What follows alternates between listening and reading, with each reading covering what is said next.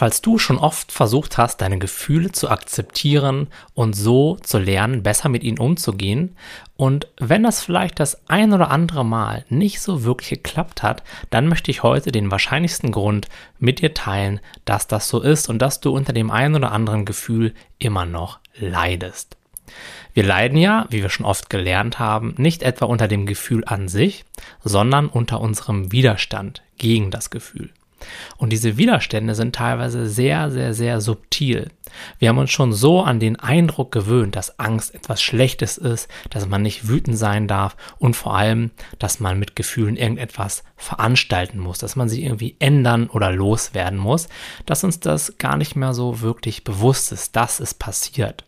Und aus diesem Grunde fällt es eben sehr vielen Menschen am Anfang schwer, wenn man ihnen sagt, hey, Spür doch einfach das Gefühl, lass es da sein und akzeptiere es und dann wird es einfach weiterziehen. Das ist natürlich der vollkommen richtige Tipp und es funktioniert ja auch. Aber die meisten Menschen sind eben immer noch so stark mit ihrem Denker identifiziert und glauben dem einfach alles. Und das ist nicht so, dass da irgendwo so ganz laut eine Stimme im Bewusstsein auftritt, die sagt, dieses Gefühl ist schlecht du musst da was mitmachen, ja, sondern das ist schon so automatisiert, dass das so weit im Hintergrund abläuft, dass wir uns dessen gar nicht mehr bewusst sind.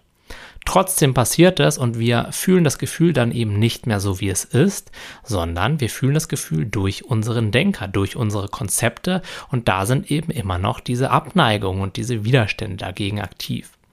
Und solange wir unseren Denker nicht für das erkennen, was er ist, nämlich einfach ein Geschichtenerzähler, der alles Mögliche behauptet, wovon aber noch lange nicht alles wahr sein muss, würde es uns auch sehr schwer fallen, Gefühle wirklich auf einer tiefen Ebene zu akzeptieren.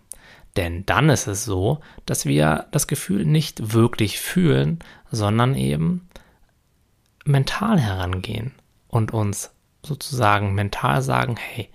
ich habe doch irgendwo gelernt, ich muss dieses Gefühl akzeptieren, ich muss damit in Kontakt gehen und dann sage ich mir jetzt mal, okay, liebes Gefühl, ich akzeptiere dich jetzt so, wie du bist. Das ist natürlich ein erster Schritt, aber es geht ja nicht darum, sich das vorzusagen und dabei noch vollkommen im Widerstand zu sein, sondern es geht darum, das Gefühl wirklich zu fühlen. Das heißt, es zu tun, anstatt es sich mental zu sagen.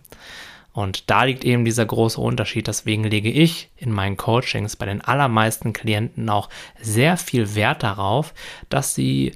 lernen, sich von ihrem Denker zu lösen, dass sie die Identifikation mit dieser Stimme im Kopf aufgeben und erkennen, was sie wirklich sind, nämlich reines wahrnehmendes Bewusstsein. Das immer wieder zu erkennen und seine ganzen mentalen Konzepte dadurch eben auch aufzulösen, ist in meinen Augen der absolute Schlüssel dafür, um dann eben auch später in das wirkliche Fühlen und auch in das Auflösen der Gefühle überhaupt erst reinkommen zu können. Vorher sind wir in mentalen Konzepten, ohne uns dessen bewusst zu sein und dann können wir uns zehn Jahre sagen, ich akzeptiere dieses Gefühl, wenn wir in Wahrheit aus dem Widerstand kommen und das Gefühl nur akzeptieren, weil wir es loswerden wollen, wird es niemals so funktionieren, wie es eigentlich funktionieren soll.